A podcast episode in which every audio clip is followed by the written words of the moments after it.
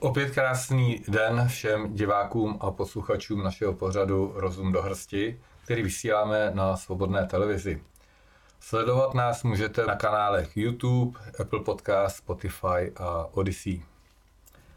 Naším dnešním hostem je eh, člověk, který působil jako manažer v energetice, ale hlavně vystudoval politologii a působil eh, v armádě České republiky u 4. brigády jako střelec. Eh, pan Rostislav Lusier, dobrý den. Dobrý den. Nebo ahoj teda. Čau. Rostio, eh, ty seš majitelem a vydavatelem alternativního média Český list. Jaký máš pocity ze své práce, jak tě kdo hází klasky pod nohy, nebo jak seš vítaný, jaký máš obecenstvo, jak to funguje? No tak eh, zatím se stavím do role toho vrchního dezoláta, že jo, tady mezi ostatníma. Eh, co se týká situace ve společnosti, tak eh, to spíš potom jsme všichni nastraný, ty, kteří třeba se zajímají o politiku, kteří se zajímají o aktuální situaci ve světě a vidí dál za hranice monitorů české televize a české rozhlasu nebo seznam. Mm, snažíme se vlastně to dělat pro lidi, který, kterým už postupně přichází divný, že teda když už od začátku například teda ruská armáda přišla v sandálech a palsátem v ruce, nevybavená, všichni byli vyhladovělí, tak proč tam ještě teda ta ruská armáda je a proč téměř třetinu toho ukrajinského území teda má hmm. ve svých rukách. Takže když si ty lidi přepnou z toho seznamu na nás, tak se třeba leco dozví, což pro ně ze začátku může být trošku hořká pilulka ke spolknutí a pokud ji ale spolknou a začnou se třeba číst ty ostatní zprávy, tak to pro ně může být i přínosný. Myslíš si, že svým médiem uh, můžeš, nebo vůbec veškerý tady ty alternativní média, který fungujeme, že můžeme oslovit tu mlčící většinu, nebo budeme oslovovat pořád už ty oslovený, tou 20% vlasteneckou scénu. Pochopitelně, že my oslovujeme i tu druhou stranu, který nás spíš uh, poslouchají jenom na to, aby na nás něco našli, ale uh, naším úkolem je dát ty informace všem, i těm, který právě chodí k volbám, a přitom se ne, nezajímají o tu skutečnost a jenom jsou to konzumenti e, těch veřejnoprávních médií, tak myslíš si, že můžeme i na ně nějakým způsobem zapůsobit? naším vysíláním, tvým vysíláním? No, zapůsobit na ně můžeme, jak si říkal v tom prvním případě, že mají dobrý pocit z toho, že třeba pošlou udání, nebo že jsou útoky různý, že jo, na YouTube, nálety a podobně, takže potom se hledají alternativy kde jinde než YouTube. A jestli nějakým způsobem oslovíme, no pomalu asi ano, protože ta situace těch nespokojných voličů i vládní ODS je čím dál tím větší. E, rvou si vlasy teda nad tím, co se vymýšlí a už je to třikrát do týdne. Ty, ty zprávy teď konspánovaná daň z nemovitosti a tak, a tak dále. Takže potom si třeba řeknu, hele, to není úplně dobrý, tak si poslechneme třeba tady, eh, co je, co je na sděleného. Ale ten člověk, když třeba už má nevím, nějaký vzdělání byl zvyklý číst si ty noviny. Eh, a nepřišlo mu divný, že dnes eh, ty média jsou srocený do takového divného, eh, nevím, jak bych to nazval, jsou koncentrovaný tak, aby nás prostředkovávali v podstatě odpadkový média. To, co projde asi vládní kontrolou, asi je, to čirý nesmysl. Tak si třeba řeknou, tak si poslechneme tohle a když v tom najdou to rácio, přijdem to rozumí, tak to možná někoho osloví, ale jde to hrozně pomalu, Eh, já jsem rád za každou mobilizaci, teď neberme vojenskou mobilizaci, ale mobilizaci těch lidí, kteří třeba jdou, jdou někam eh, vyjádřit to nespokojení, jako jsou teď ty demonstrace, tak to já podpořím každou možnou takovou protivládní demonstraci. Ale pořád je to málo a demonstrace sami o sobě nestačí. Tady je eh, přesně vidět, jak nejenom ta cenzura, ale vůbec to ovlivňování Eh, těma médiama, jejich médiama, ne našima, jejich médiama, jaký to má vliv potom na eh, vlastně další život celé populace, nejenom v jedné zemi, ale potom potažmo i na, na celém světě.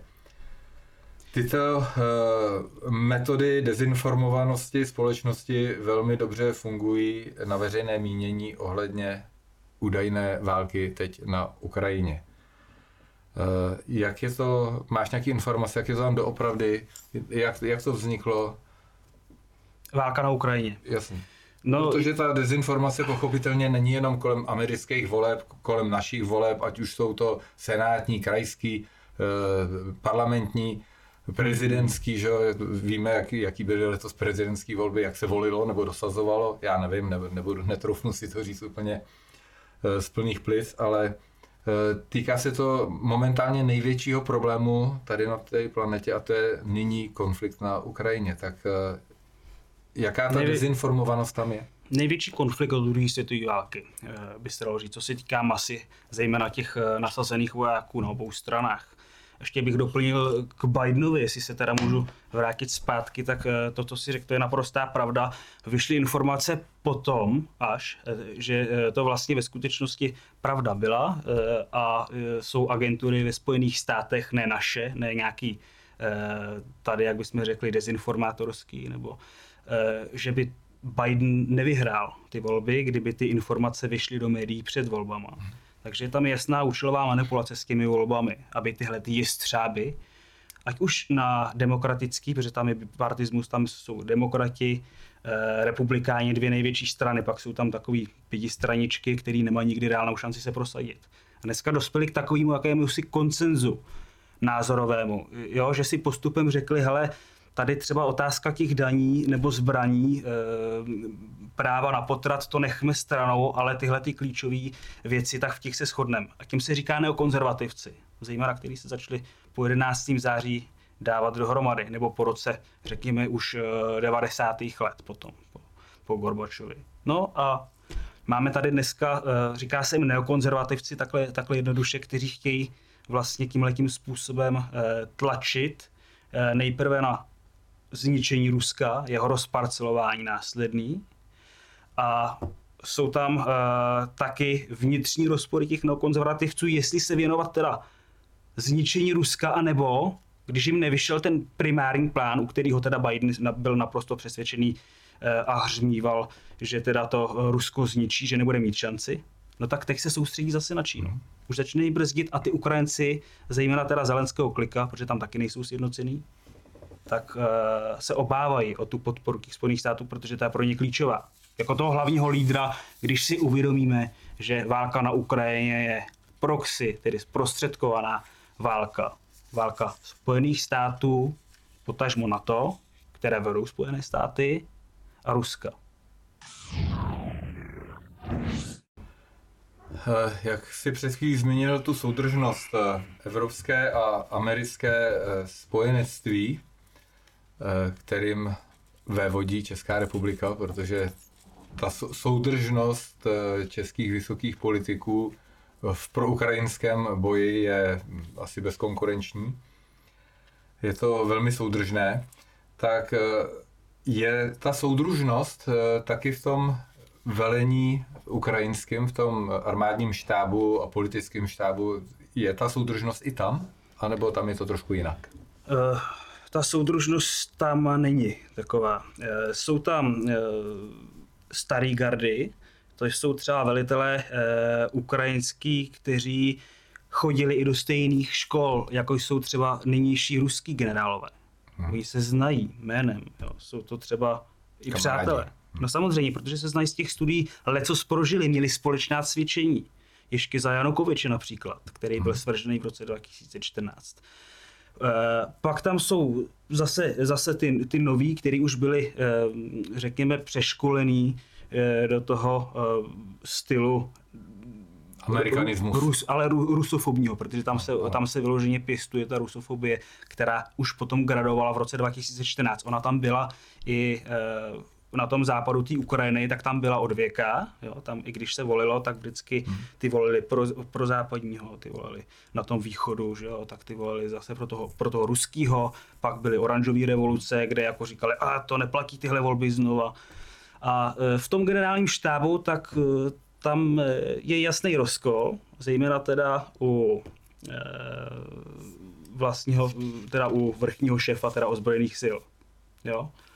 Který eh, ne tak úplně teď je naladěný na Zelenského strunu. Takže i Zelenský se obává eh, v tomto gardu, řekněme, i o svoji bezpečnost, ale o svoji existenci jako takovou. Hmm. Takže je tam, je tam prostě klika, která je i proti Zelenskému, která se drží třeba na straně toho zálužného, a e, ty nesouhlasí s tou, protože tam, tam je jednak vojenský plánování, ale také je tam politický plánování. To vojenský plánování, které se drží nějakých racionálních výcvikových nevím, hodnot, pouček, tak e, ty by neposílali na jatka takovým stylem třeba na tom severu do toho Bachmutu lidí na smrt. Protože dneska, kdo dostane teda povolávací rozkaz do Bachmutu, tak e, je to rozsudek smrti. Nenadarmo se tomu říká mlínek na maso. Jednosměrná jízdenka. Přesně, ale ten Zelenský evidentně tedy dostával od svých pánů ze západu mm, jasné instrukce, že ten Bachmut musí mít. A my si tady musíme uvědomit, že není jenom válka, mm, není to válka, která je tamhle prostě v Afghánistánu, eh, která třeba ten západ tolik nezajímá, jo, že tam nehrajou ještě v pozadí roli ty eh, bankéři eh, židovští různých klik a postupně ty frakce, které potom mají, tomu se říká deep state, kteří vodí takové loutky jako Biden nebo třeba Emmanuel Macron. Tedy to zadání, který dostává pan Zelenský, je politické zadání a myslí teda politicky. Musíme dosáhnout třeba Bachmutu, který nemusí být teď pro nás až tak třeba klíčový, ale musíme potom prokázat, že má smysl, aby nám ten západ poskytoval ty zbraně, jo? že sypou do plného kafemlínku. Že prohráme, to, to celý spadne, eh, tady ta Potěnkinova vesnice toho, jak jsme neohrožená armáda, jak prostě tu Rusové padají jako mouchy, jak jsme dobrý a celý západ se z nás učí, jak mají bojovat tak uh, oni potřebují nějaký vítězství. Vždycky, aby potom mohli dál financovat. Česká republika patří mezi uh, málo zemí, které podporují Ukrajinu velmi efektivně finančně. Ale ty peníze, které jdou od nás na Ukrajinu, tak se nám jakoby vrací zase, že jo?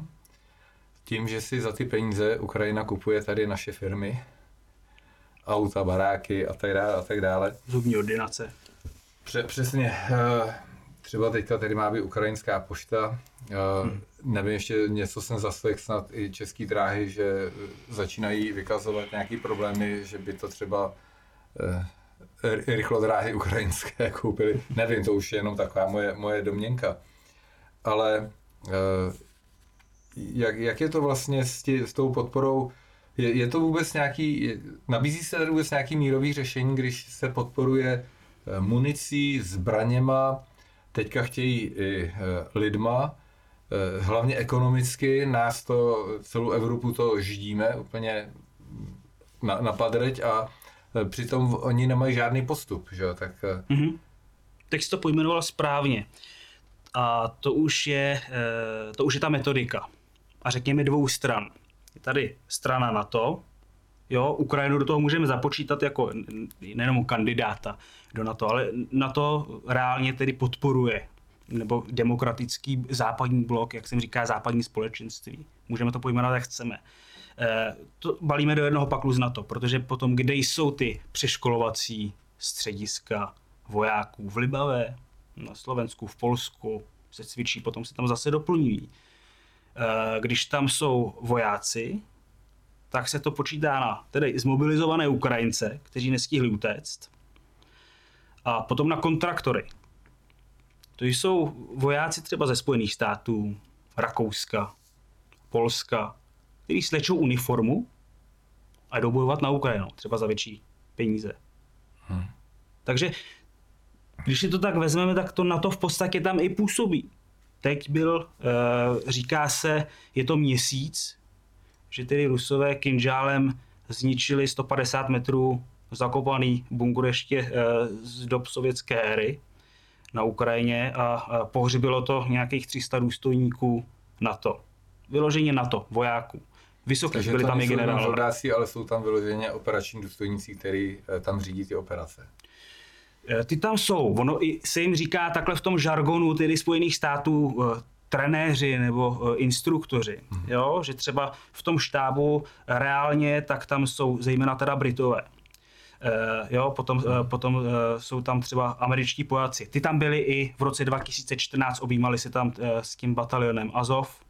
Pak se polemizovalo tady, jestli je to teroristická organizace nebo není. Byly o tom roz, uh, rozsáhlé diskuze ve Spojených státech. Já si o tom myslím své, podle mě to jsou obyčejní gauneři, vrazy, zvěř, stejně tak jako Banderovci, jo. ostatní. No samozřejmě banderovci, potom bataliony, potom jsou tam různé prapory, Aidar, Azov i Donbass, kteří tam reálně tedy uh, páchají zvěrstva a páchali v roce 2014 na civilních obyvatelstvech, zejména tedy v tom východním, uh, na, na tom východu, v tom, v tom údolí toho Donbasu, tam Doněck, Lugansk. Když jsi mluvil o těch vojákách, který na Ukrajině, který nejsou ukrajinský, jak je to s vojákama ukrajinskými, který působí na území České republiky a vlastně už tady byli, už tady působili. A po, potom teprve se schvalovalo jejich umístění ex ofo de facto. Mm-hmm. Ale to je ještě ta horší verze, protože oni nejsou ani členem NATO, a my jo, ale teďka vlastně už jsou tady i američaní a jejich působení zde, když jsou členy NATO jako my, ale jejich působení zde se schvalovalo taky ex ofo. Napřed sem přijítli, napřed se tady usadili a pak se to teprve schvalovalo.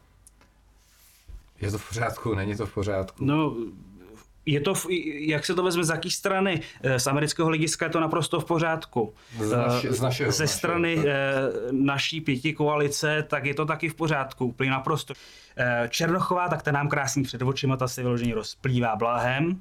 Eh, z toho, že tady bude mít americké vojáky. Ta už plánovala hned, eh, co tedy se dostala do vlády, eh, tak ohlašovala, že tady budou vojenské základny na to a američani koukali vykulený, protože říkali, ale my nic takového neprojednáváme, to není v plánu. Potom teda byl rok, že jo, potom byla invaze rok 2014 a tím američanům ty už o tom začali přemýšlet. V pořádku to není tedy samozřejmě z našeho hlediska, protože my přicházíme o suverenitu. Yes. My se stáváme, jednak stáváme, my už jsme tedy kolonií toho, toho západu, eh, dlouhodobě kolonií Německa, která je teda v eh, kolonii Spojených států, když bychom to úplně měli takhle, eh, takhle strivializovat. Co se ale stalo teď? Tak my tady máme nějakou teda umluvu, která je podepsána, že tedy američtí vojáci tady u nás můžou působit na nějakém vymezeném prostoru, ale v případě, že bude potřeba, tak američtí vojáci nám mohou pomoct i mimo své tedy přidělené eh, teritorium. teritorium. Tak co to má potom znamenat? Kdo čte mezi řádky, tak podle práva oni potom tady můžou potlačovat člověka jako jsem já, který třeba řekne a už dost, povinnou vakcínu nechci, nebo jako řeknu, hele Teo Fialo, aby eh, jsme tady měli jaderný hlavice, to už není v pořádku a půjdu demonstrovat. No tak povolaj americkou armádu, bude to naprosto v pořádku. Musíme si pokládat takové otázky. Eh, základy na to jednak tady jsou dávno, i když neoficiálně. Jo, můžeme, mluvit, eh, můžeme mluvit o mm, Mladé Boleslavi, o letišti v Mošnově, o Vyškově, nebo že přistávají dlouhodobě americká letadla v Karlových Varech. Nikomu to zatím nepřišlo moc divné. Eh, zmiňoval jsi eh, Wagnerovce. To je nějaká skupina u nás už taky diskutovaná hmm. Eh, s, dvou, s dvouma úhlama pohledu. Co je to za skupinu lidí v tom Rusku? Wagnerovci tak zejména to jsou za prvé přihlášení dobrovolníci, kteří vyloženě jdou bojovat někam jako kontraktoři.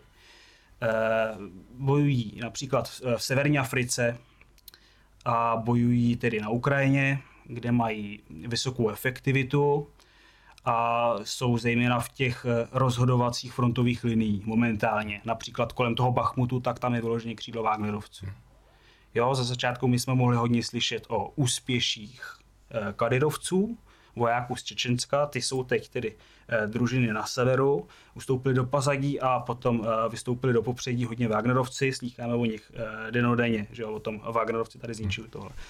Rusové, ozbrojené síly Ruské federace, ty mají, ty jsou odpočatí, stojí třeba více v tom pozadí a obsluhují obsluhujou rakety, dělostřeleckou podporu a letadlovou techniku ze vzduchu. Protože kdo dneska ovládá vzdušný prostor, podstatě, tak má vyhráno. Dobře, to jsou Wagnerovci, teda to, ty jsou na té straně ruské. A pak tedy pro mě, pro mě ale kromě dobrovolníků, tak uh, jsou další dobrovolníci druhé kategorie, což, což jsou tedy kriminálníci, kde Prigožin tedy obcházel různé věznice a řekl, hele, máte na výběr, buď to budete tady hnít ve vězeních, anebo máte šanci si vybojovat svobodu. Já teď nevím za 10 měsíců, jestli, jestli služby potom dostanete svobodu.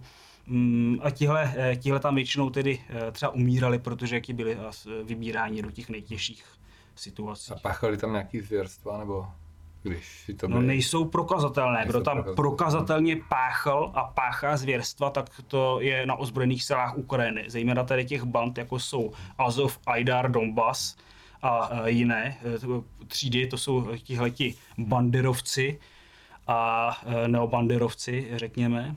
No a potom uh, i z ozbrojených sil Ukrajiny, který si to natáčí na mobil.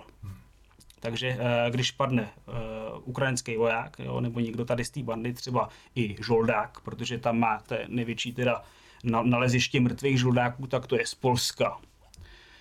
Potom z Británie, že jo, pak jsou tam američani a tak dále. Takže v těch mobilech najdete prokazatelně, že si natáčí na mobil, jak, jak mučí nebo střílejí zajatce, Měli jsme tady ty videa, že by to někdo prošetřoval do hloubky, ne. Tady se všichni můžou postarat z toho, že bylo nedávno video zveřejněné, jak eh, voják tedy eh, řekne slava Ukrajiny, následně rozstříl na Maděru. Kdo to je, jeho identitu nikdo nezná a v dnešní, tedy mm, moderní vylhané válce, kde lžou všichni bez rozdílu, tak eh, ten důkaz tady není. Dobře, tak to jsme vyjmenovali uh, skupiny uh, ruský, ukrajinský a oni i američani mají takovouhle nějakou skupinu a to ty, ty si říkají Mozartovci. Jak ty jsou na tom? Ty už tam nejsou. Nedávno Milborn, což je zakladatel tedy té, té Mozart Group, uh, Mozartovců zkráceně, což má být jako protiváha, nebo měla být protiváha vůči Wagnerovcům. Jo, také dobrovolníci, tedy zejména bývalí vojáci, kteří šli bojovat na tu Ukrajinu. Posléze i podle slov toho Milborna, s čím se tam uh, setkávali, přestože on je přesvědčený tedy, um, že dobro je na straně teda ukrajinského lidu, dodnes říká, že tedy nosí vlaječku Ukrajiny, ale byl naprosto znechucen, uh, když viděl teda jednak neprofesionalitu a neprofesionální chování z ozbrojených sil Ukrajiny od těch vojáků, kteří ani neměli dostatečný výcvik. Eh, kteří neposlouchali třeba, ale tady bychom neměli kouřit, tady budeme v noci vidět. Vůbec, eh, vůbec to nerespektovali, byla tam sochcárna.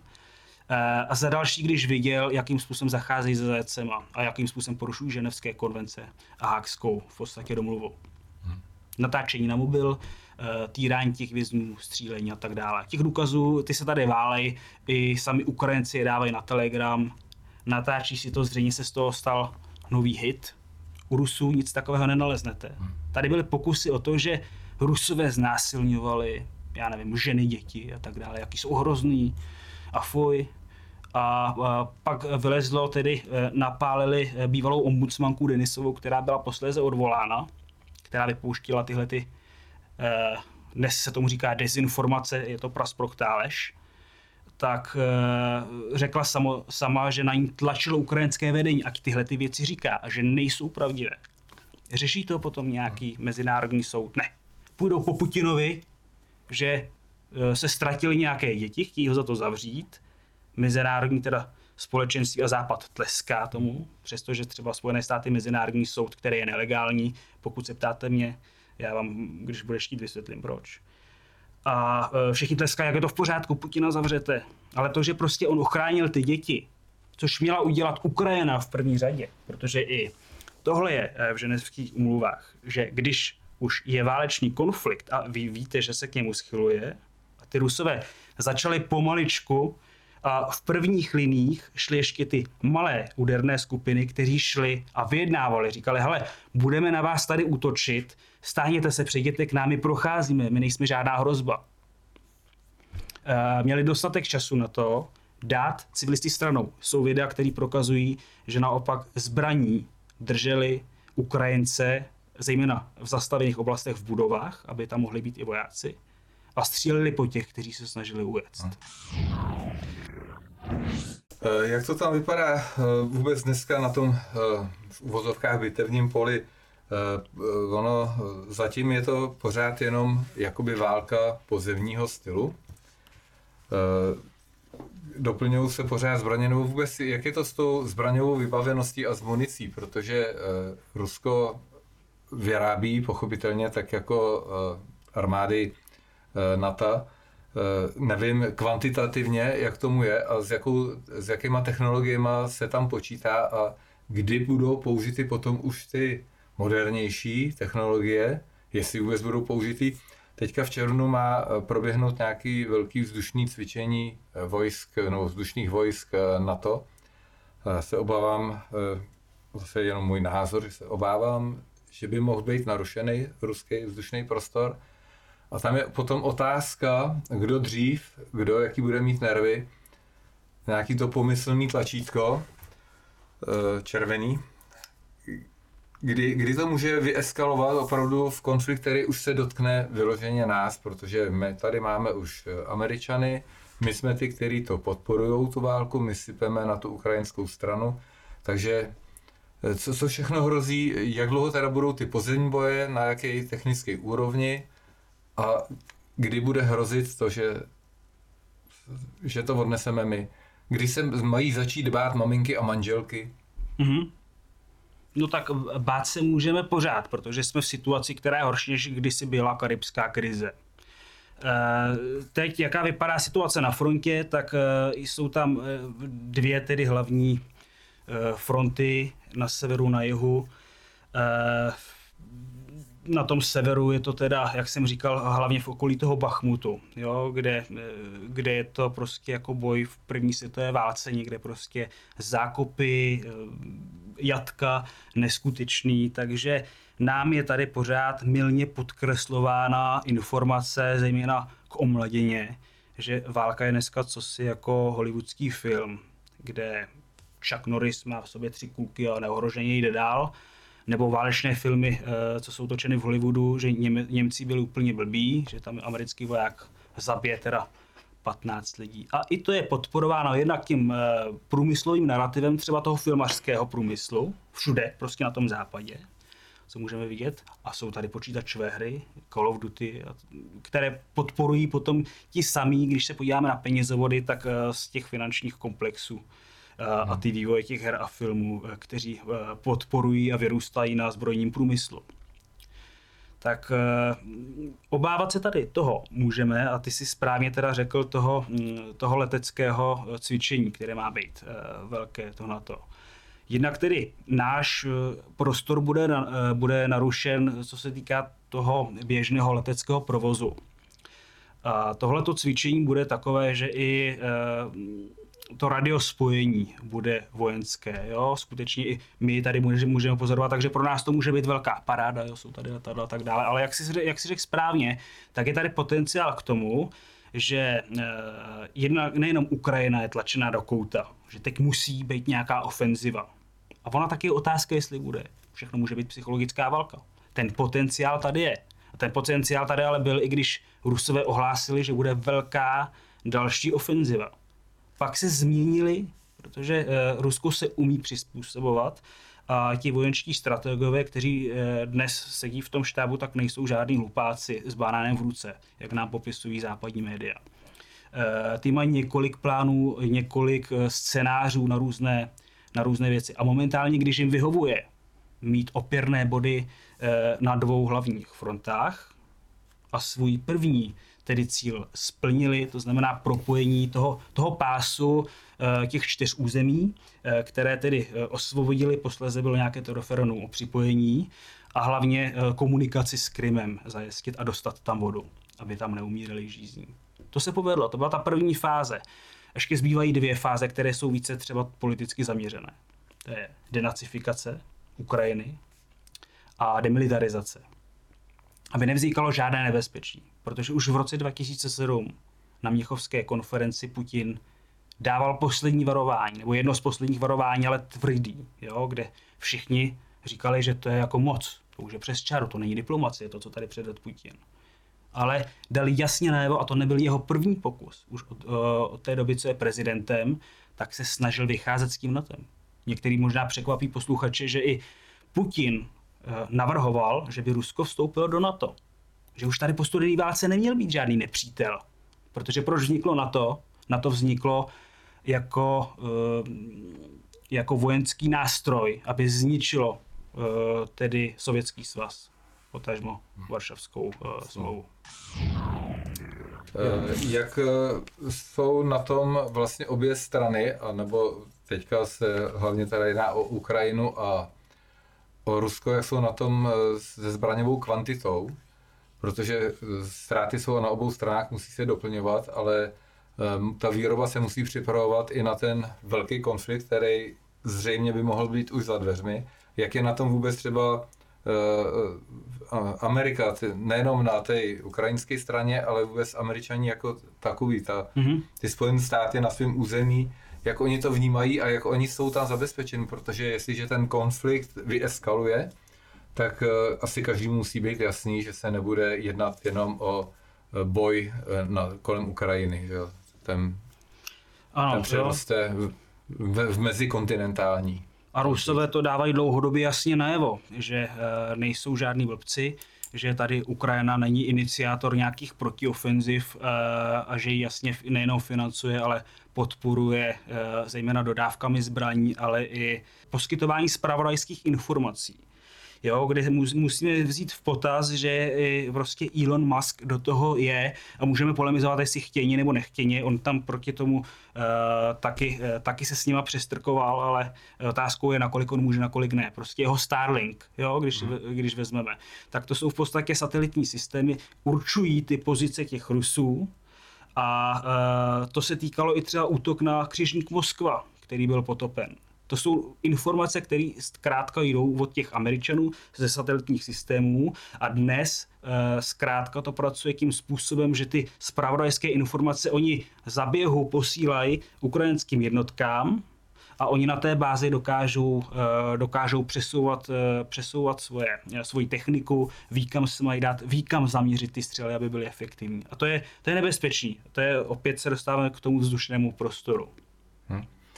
Jak jsou na tom potom ty, ty zbraně, no. si se ptal. No tak ty, strát, ty ztráty, to jsou i tedy z, z Mossadu, tedy z izraelské spravodajské služby, tak že eh, Rusové už eh, zničili eh, v lednu, to, ta zpráva tuším byla 23. ledna, 6320 tanků, které byly na Ukrajině, poskytnutý západem. Takže teď, jestli se tady budeme přetahovat o to, jestli má nebo nemá Německo poskytnout 20 tanků nebo, nebo čeho, tak jaká tohle má být hrozba prostě pro ty Rusy, kteří jsou zvyklí efektivně fungovat, zejména v tom přesném zaměřování na tyhle ty cíle té těžké techniky. A to jsou i eh, to jsou granátomety, to jsou prostě eh, systémy, které střílí ty 155 mm granáty, které oni ničí prostě každým dnem. Jsou ty ztráty, zejména potom muniční sklady, který To je všechno, ale jenom pro ten pozemní boj. Já se obávám, až eh, přijde řada na ty inteligentní technologie, tak pak už bude konec veškerým Aha, vlhám. Tak. A to, tam právě bude vznikat to riziko, nejenom, že to odnese eh, celá Ukrajina a její okolí, ale eh, myslím si, že i Evropa. My budeme určitě terčem za to, jak, eh, jak se chováme vůči Rusku v, v této záležitosti, ale říkám, že to bude i mezikontinentálně. Může, eh, protože eh, jsou zase nepotvrzené zprávy, ale Rusové už prokázali, že se dokážou nepozorovaně s jadernýma ponorkama dostat přes, což měly být nejlepší možné ochrany tedy hmm. Eh, Spojených států. Údajně mají tedy jaderné hlavice připravené u pobřeží Spojených států, kteří oni modifikovali, původně to bylo vyráběné jako ponorky, ale teď, eh, nebo původně to bylo vyráběné jako střely. Eh, teď už z toho udělali chytré ponorky, které doplují prostě na určený bod, nepozorovaně, dokáže se vyhnout všem eh, prostě těm radarovým a senzorickým systémům, jsou zakotvené u pobřeží Spojených států a jsou schopni vyvolat obrovskou tsunami, která bude velká 130 metrů, dokáže udělat uh, záplavy, uh, prostě záplavy u, u pobřeží, prostě, kde jsou ty klíčové, klíčové města Spojených států. Místo toho eh, oni omezili vlastně tu, tu sílu těch jaderných hlavic, protože původně ty Rusové to měli připravené tak, že tam dají eh, obrov, co největší prostě že jo, nálož, která potom ale, když si vypočítali ty ruští inženýři, tak oběhne třeba eh, tu planetu a spláchne to i část toho Ruska. Jo? Takže oni to, oni to snížili. Teď mají připravený právě u těch amerických, možná i u, u britských, protože tam je další operativa, Eh, která je útočně zaměřená proti Rusku. A když budou chtít, tak jak říkáš, ty červené tlačítko, můžeme tomu tak říkat, tak se zmáčkne. Pak jsou tady moderní systémy, říká se Grazer, eh, kteří zase opět jsou vepředu Rusové v tomhle, stejně tak jako s, eh, stejně tak jako s hypersonickými zbraněmi, které tedy předvedli což eh, v podstatě jenom svojí, svojí váhou eh, kinetickou dokážou způsobit paseku a třeba pohřbít bunger velitelství na to, který je pohřben 150 metrů pod zemí. Co ale třeba... i tyhle ty grazery, promiň, ale uh, už jsou sofistikované laserové systémy. Rusové tedy hlásili úspěchy třeba, že sundavali drony, laserem, který není jenom jako optický, ale dokáže prostě spálit ten dron. A dneska eh, mají prostě v tom, v tom Rusku eh, takové sofistikované systémy, které vám dokážou jednak zrušit eh, jakoukoliv komunikaci satelitní eh, mezi sebou, eh, tu novodobou technologii, kterou si tady budovali Spojené státy, ale tak vám ji dokáže i spálit. Hmm. Jak je to teďka, byl nedávno vidět uh, nějaký dron nad Kremlem, který sundal nějaký zřejmě laser. Hmm. Uh, co to bylo za akci? Je to fake nebo je to pravda? Uh, neřekl bych, že je to fake. Přiklonil bych se k tomu, že se to skutečně stalo. Uh, zatím jsem viděl teda dva, dva záznamy, uh, ale nemyslím si, že by byli Rusové tak trapní, protože oni musí vědět, co tam byly že by byli tak trapní, aby to udělali ve stylu Zelenského, který říká, a teď jsem tady na bojové scéně, a pak pomalu spadne za ním opona, že se nachází úplně někde jinde. Jo, to ne. Že by to nechali dolíznout až nad Kreml a tam to teprve sundali? Nechali, nechali to schořet. No, zatím nehlásili žádný, žádný škody ani na majetku, ani eh, že by no, byl někdo zraněn. A že by Putin se procházel tedy po, eh, po střeše eh, buď parlamentu nebo tam těch kremelských budov, tak to nepředpokládám, že by měl vycházky noční.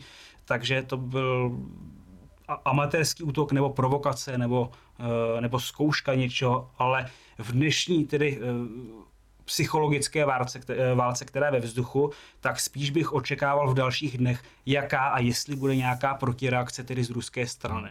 Jo, protože teď si ano, nedělejme... Budou eskalovat další provokace. Teď si, nedělejme, teď si nedělejme iluze. Uh, může tady být jakási taky falešná vlajka, Původně tedy uh, byli jsme svědky toho, jak Zelenský chtěl vyprovokovat už třetí světovou válku, když tedy spadla raketa do Polska, z, z, z, zabila nějakého traktoristu i s traktorem a nakonec... Traktor to taky nepřežil? Traktor to taky nepřežil, bohužel, ani po resuscitaci. A uh, všichni, včetně Černochoví, že samozřejmě v první řadě, tak říkali, jak Rusko teda musíme ho zničit, protože to je bezprecedentní, aktivujeme článek 5, aniž by se ho přečetla. Eh, tak uh, jsme to tady viděli, co se dokáže všechno. A tady jsme viděli právě hlavního velitele těle těch pudlů, jo, jako je Černochová, Pavel a všichni tyhle ty dosazený Šorošovo větví, eh, což je Čaputová například s Pavlem. Eh, tak on říkal, hele ne, Eh, my nemáme důkazy o tom, že, že to byly Rusové. No pak jsme se dopídili k tomu, že to byl sestřelená raketa, která šla z Ukrajiny.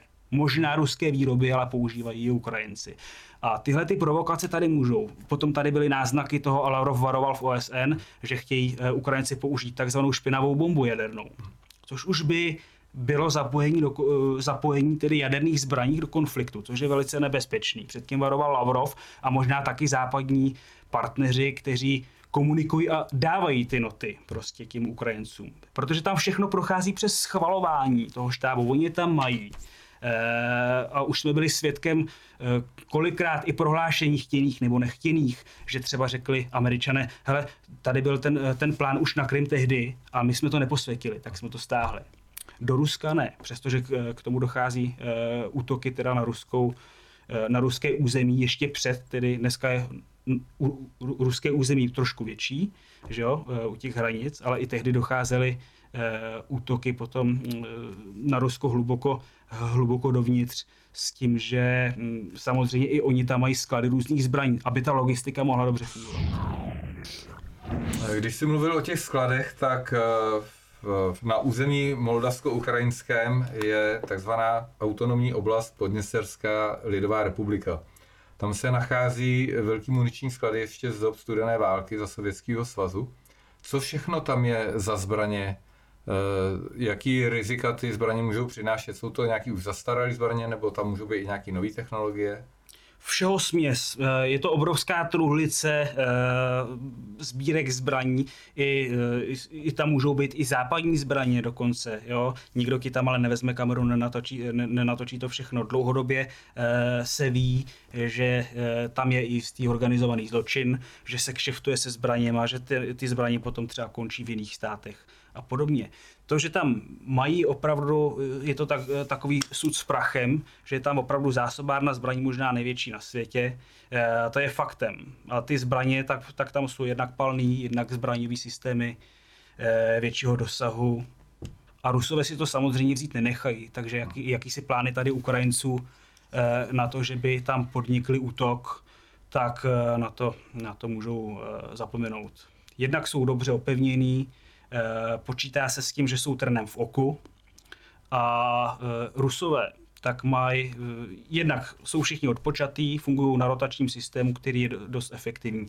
Mají už vybudovanou takovou logistickou strukturu, která je pohodlná, takže tam mají zdravotní materiál, zbrojní materiál a tak. Postupují hmm. metodicky a teď jsou v podstatě pohodlně na jednom místě. Jo? Přestřelují se na hmm. dvou, na dvou místech. Když bude uh, se dít něco, že by třeba Polsko vstoupilo na Ukrajinu, nebo uh, že by tady někdo chtěl zasáhnout do Podněstří, což je no-go zone, červená linie pro Rusko, uh, tak nezapomínejme na to, že má další kolem 700-800 tisíc vojáků připravených kdykoliv na tu Ukrajinu přijít a zamávat, zamíchat s kartami. Takže to nepřipadá v úvahu stejně tak, jako nepřipadá v úvahu, že by teď nějakou velkou ofenzivou dobili Krym. Eh, mluvil jsi předtím o různých zbraňových technologiích. Eh, co třeba, nevím, jestli se dá mluvit o zbraňové technologii, ale vysok, vysokofrekvenční HARP. Eh, hodně se teďka mluvilo o tureckém zemětřesení, že by to mohlo mít nějakou spojitost. Myslíš, že by tomu tak mohlo být a jestli by se to i dalo použít potom jako vyloženě v konfliktu, jako zbraňová technologie? Tak určitě, jo, a je to zase prostě, jsou to, jsou to tajné projekty, o kterých se mluví, uh, ale nejsou vyzkoušený stejně tak, jako jsem popisoval, že jo, ty uh, jaderné nálože, uh, které by měly třeba zaplavit to pobřeží Spojených států. Uh, dřív se operovalo s pojmem ještě jaderná zima, jestli si vybavíš, že když by, eh, když by vzniklo no, válečné zničení, takže tady všichni zmrzneme, eh, jednak teda odumře veške, veškerý, veškerý život, živočichové, potom i Rostliny. Eh, rostliny, my se tady udusíme, bude zima. U toho se ustoupilo a proto se teď konc operuje s tím, že se vytvoří někde jakýsi radioaktivní tsunami. Takže tohle taky není žádná novinka, ten HARP. S tím už se experimentovalo v Afghánistánu. Eh, já teoreticky můžu říct, eh, že, eh, že to fungovat může, že to může mít co dočinění. Dění posledních let nejenom u nás v České republice, ale vůbec ve světě nás vede k tomu, aby jsme natáčeli takovéto pořady. Bohužel je to vždycky velmi negativní, pesimistický. A to už je pořád od pořadu, je to pořád černější a černější. Bohu, bohužel ale ta doba tomu nahrává to, co se eh, děje, kam až se to eskaluje. Eh, vidíš ty nějaký, eh, teďka jsem si vzpomněl, slyšel jsem krásný vtip, že v rámci úspor energie se bude vypínat i světlo na konci tunelu. Vidíš ty nějaký světlo na konci tunelu?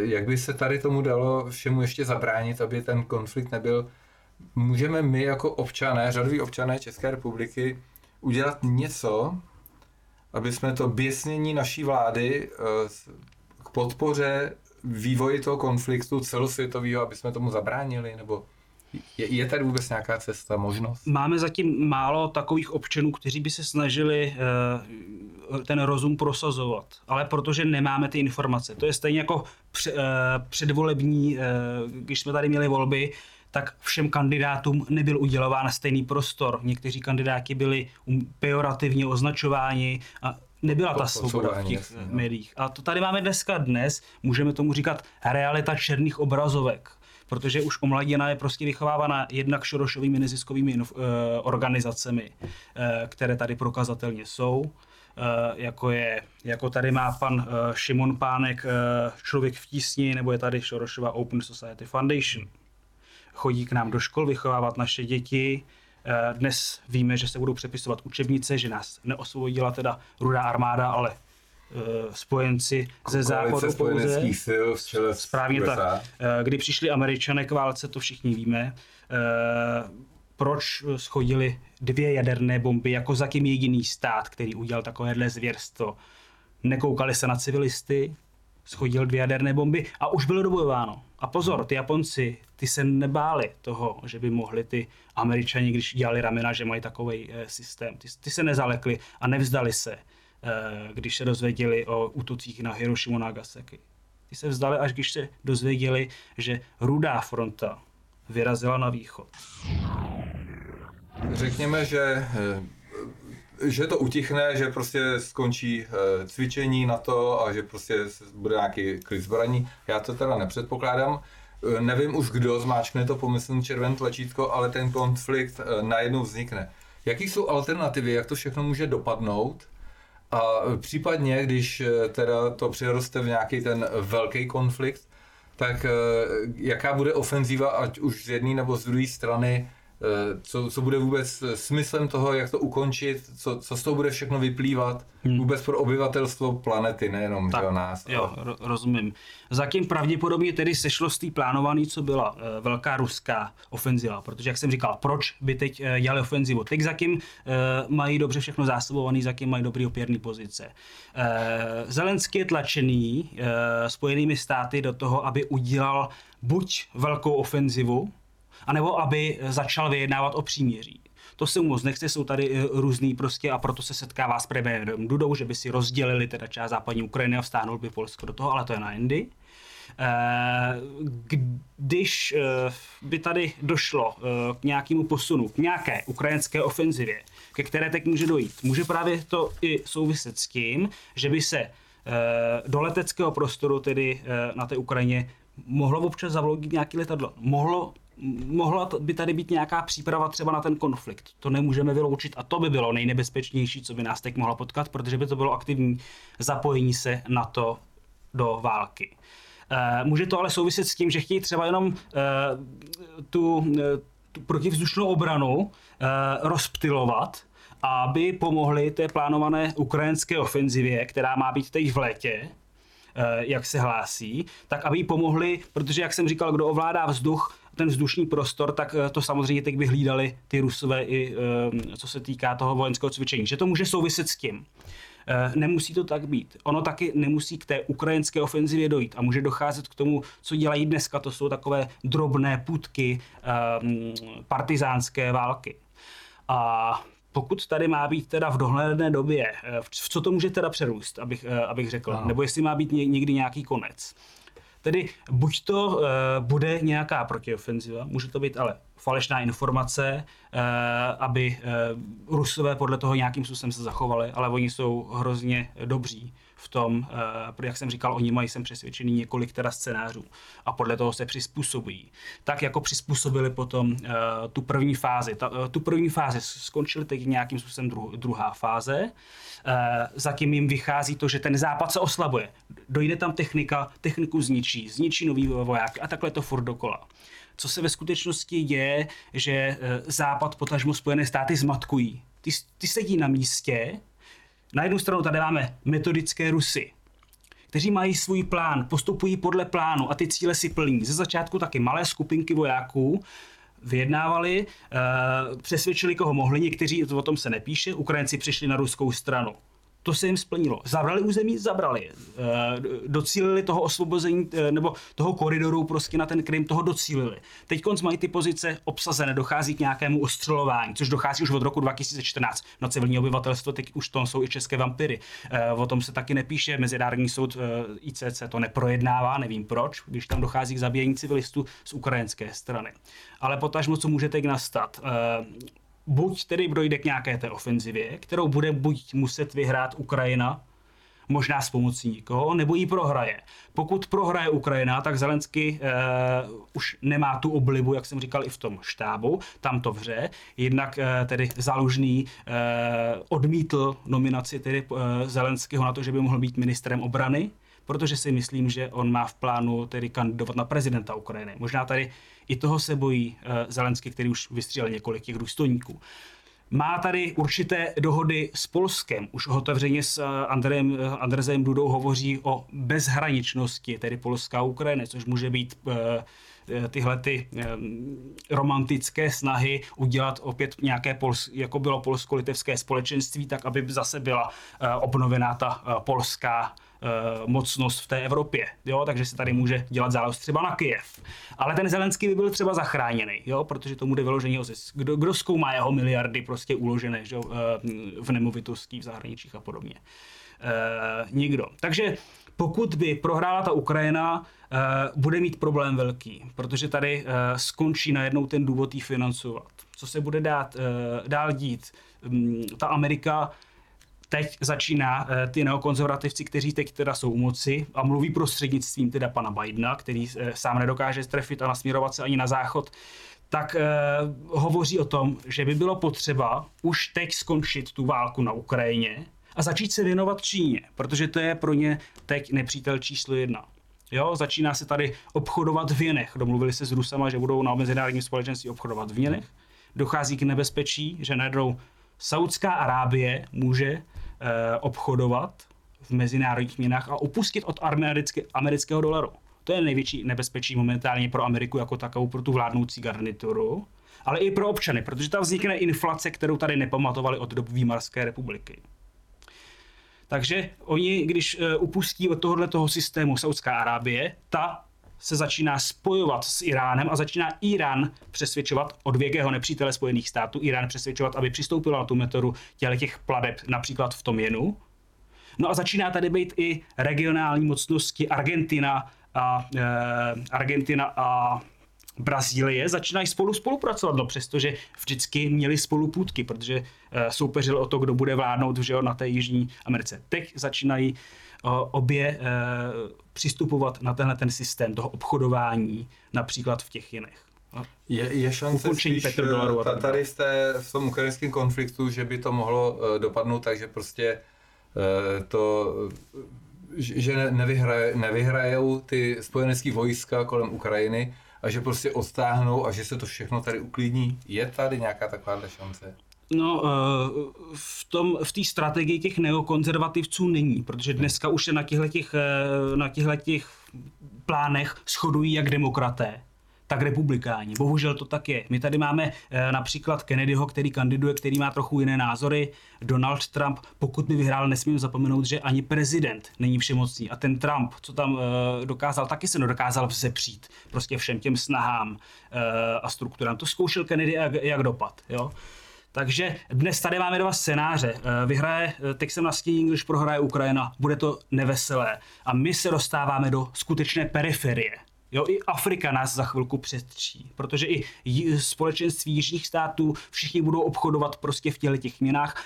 My ještě budeme možná tak hloupí, že budeme dál pokračovat v sankcích a protože my tady máme naprosto jinou realitu utvářenou, že my jsme tady pupek světa, to není, e, není takové, protože 80% světové populace, pokud navíc 19 dalších států, které se hlásí do BRICS, Eh, kde je Čína a Rusko hlavními tedy eh, aktéry, eh, tak to se všechno to společenství postaví tedy proti těmhle těm válčím štvácům, což jsme my na, na dnešní straně. A teď tady máme metodické Rusko, které tedy postupuje s chladnou hlavou, které má ty plány, dneska se dostává na vrchol v podstatě takového toho světového, dejme tomu, vyjednavače s tou Čínou. S Čínou se objímá, že přetvoří svět k obrazu svému, ale takovému, který bude spravedlivý a kde ty státy státy budou stát na stejné úrovni a ne jako hegemonie eh, Spojených států, který ovládalo svět díky právě americkému dolaru, který byl světovou rezervněnou, ale ta teď končí a to stoprocentně. Takže já děkuji moc krát za návštěvu. Dnešním hostem byl uh, vystudovaný politolog Rosislav Lusier. Měj se krásně, budeme se těšit na příště. Díky, Ahoj, určitě. Ahoj.